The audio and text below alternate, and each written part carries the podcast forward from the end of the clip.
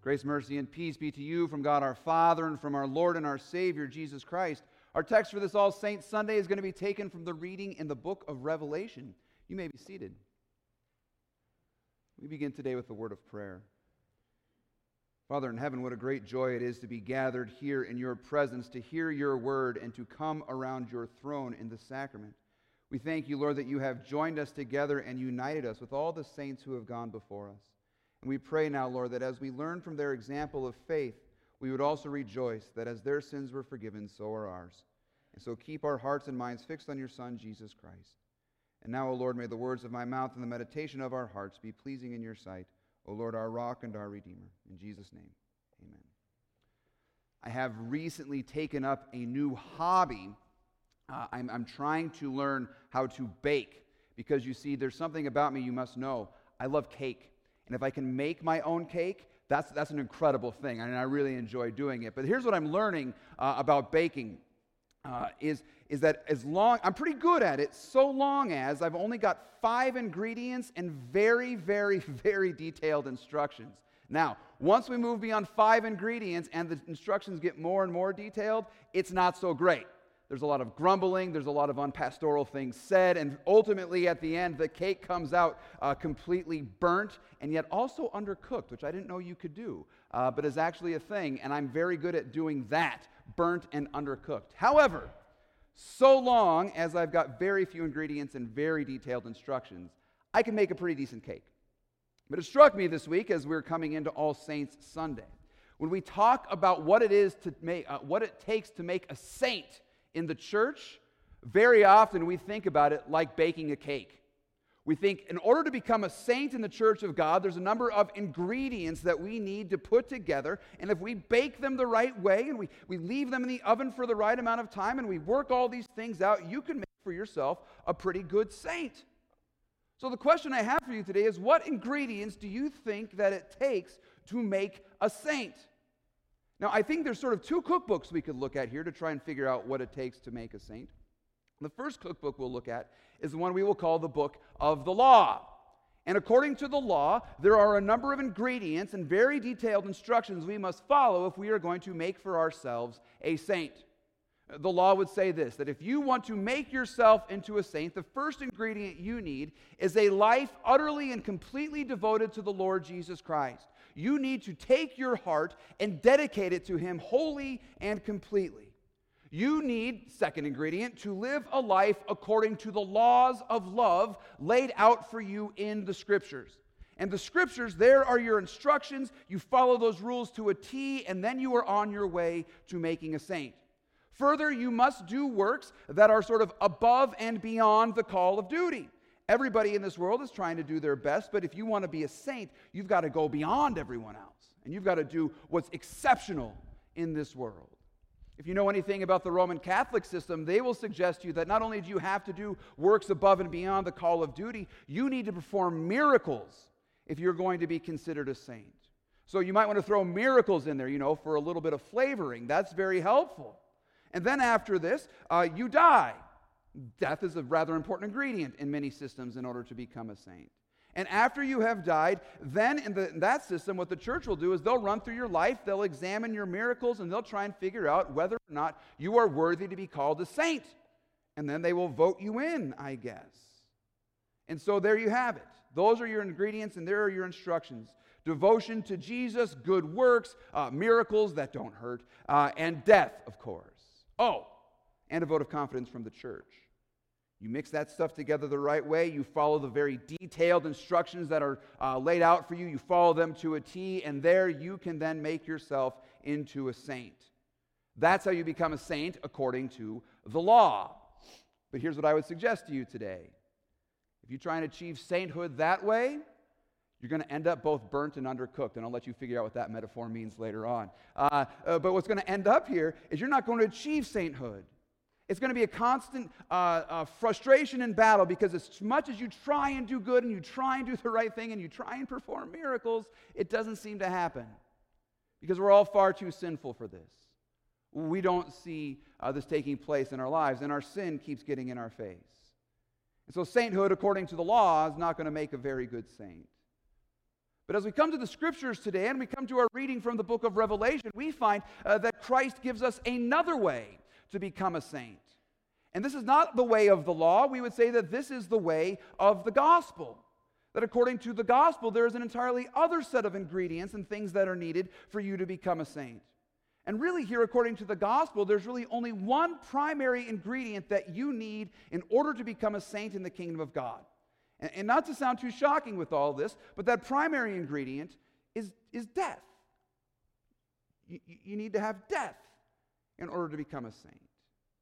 However, unlike in the other system of the law, in order to become a saint, it's not your death that is primary here.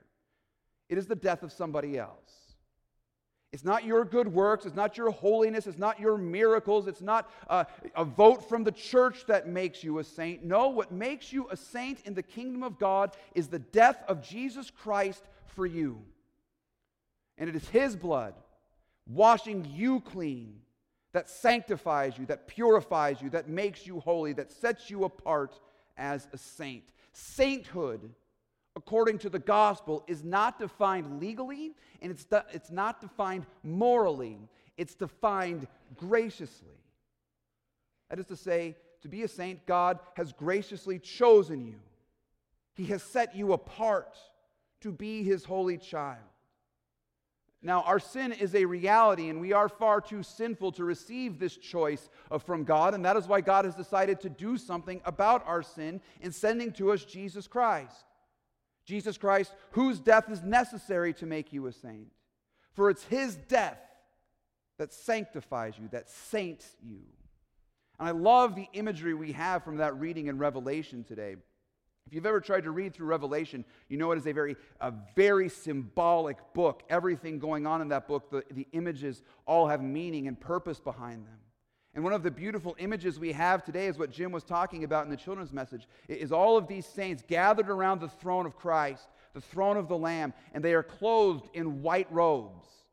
And we all know that white represents purity, white represents holiness, white represents uh, sanctity, something like this. But what is it that washed these robes for these sinners? What is it that cleansed them from their sin? Was it their purity, their good works, their righteousness? No, listen to this. They have washed their robes and made them white in the blood of the Lamb. The blood of Christ washed them clean. The blood of Christ cleansed them from their sins. So that all who have had this death died for them and who have received it by faith, these are the saints in the kingdom of God. It is this death of Jesus that is necessary to make you a saint. But then the question inevitably will arise, how do I know that the death was died for me? How do I know that my robes will be the ones that are washed in the blood of the Lamb? How do I know that I am actually a saint in this kingdom and that this promise is my promise? Well, the same ingredient applies. Death. In order for you to be a saint, in order for this to be applied to you, you personally, where you sit now, must have died. And I'm happy to tell you, as strange as this sounds, Jesus has done that for you. He has come to you and He has brought you into His death. He has crucified you with Himself so that He might raise you up to a new life as His saint. But before that rising must happen, you must die. Let me say this a little more biblically just to make it a little more confusing. Not only must you die in order to be a saint, the good news for you today is it's already happened to you. You have already died. Listen to what Saint Paul says to the Colossians.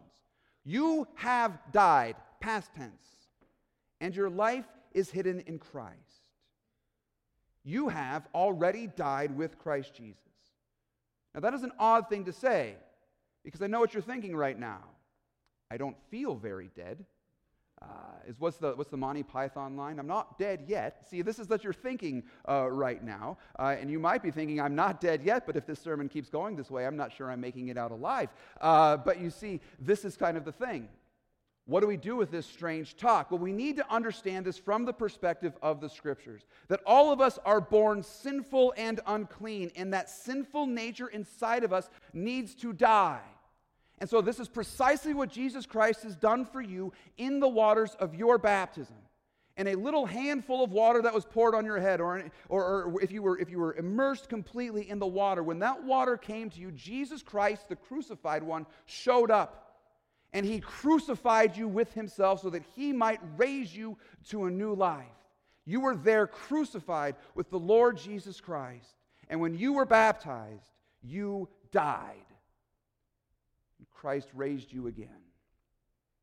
Uh, this morning, we are going to have a baptism in the first, in the second service. A uh, little tiny girl, uh, Heidi Salaskar, is going to be baptized today, and it's going to be wonderful, and it's going to be cute, and we're all going to laugh and smile, and we'll rejoice with all the saints and all the angels, and it's going to be wonderful news for Heidi. But for her sinful nature, it's not going to be that cute, because that sinful nature is going to drown and die.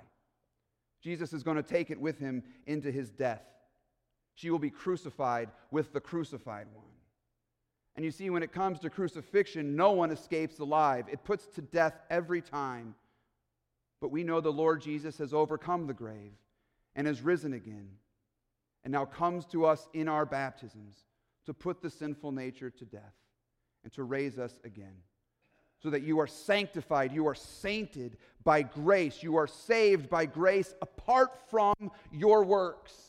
To be sure, you have been sanctified and saved for good works, which Christ has prepared in advance for you to do. But the reality is, this entire saintly life is given to you entirely as a gift of grace.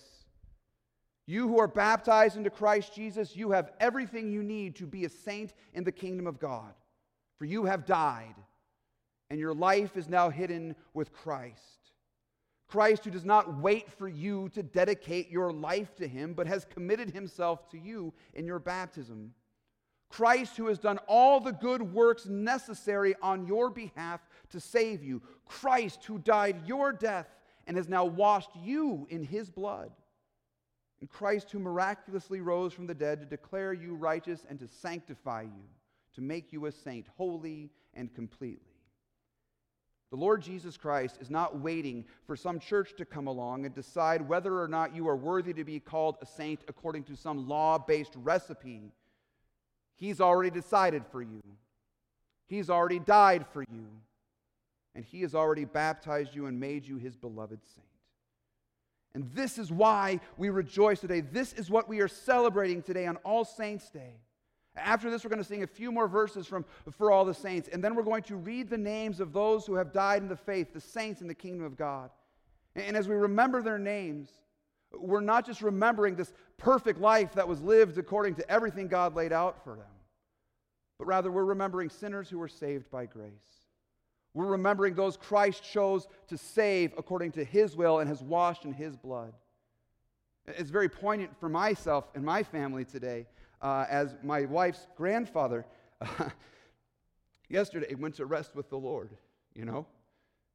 And so we come here today and we remember the saints, and this man was a saint. He is one who's passed down the legacy of his faith. Now, he's not perfect according to anyone's standards. In fact, some of his best stories are, are reasons why we know he's not a perfect holy person according to that. Uh, but Jesus loved him.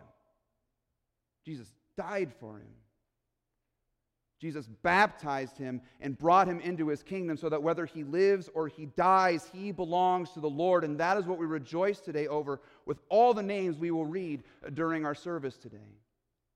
That these are people who belong to the Lord Jesus Christ, and he made them saints in his kingdom, both in this life and for eternity.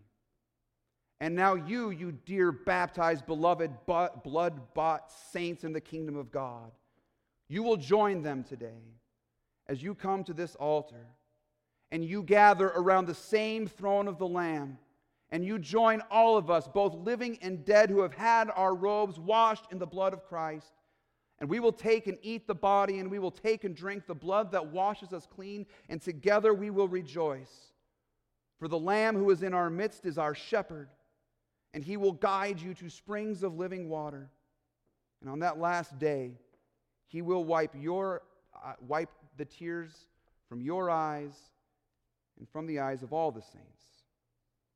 Amen.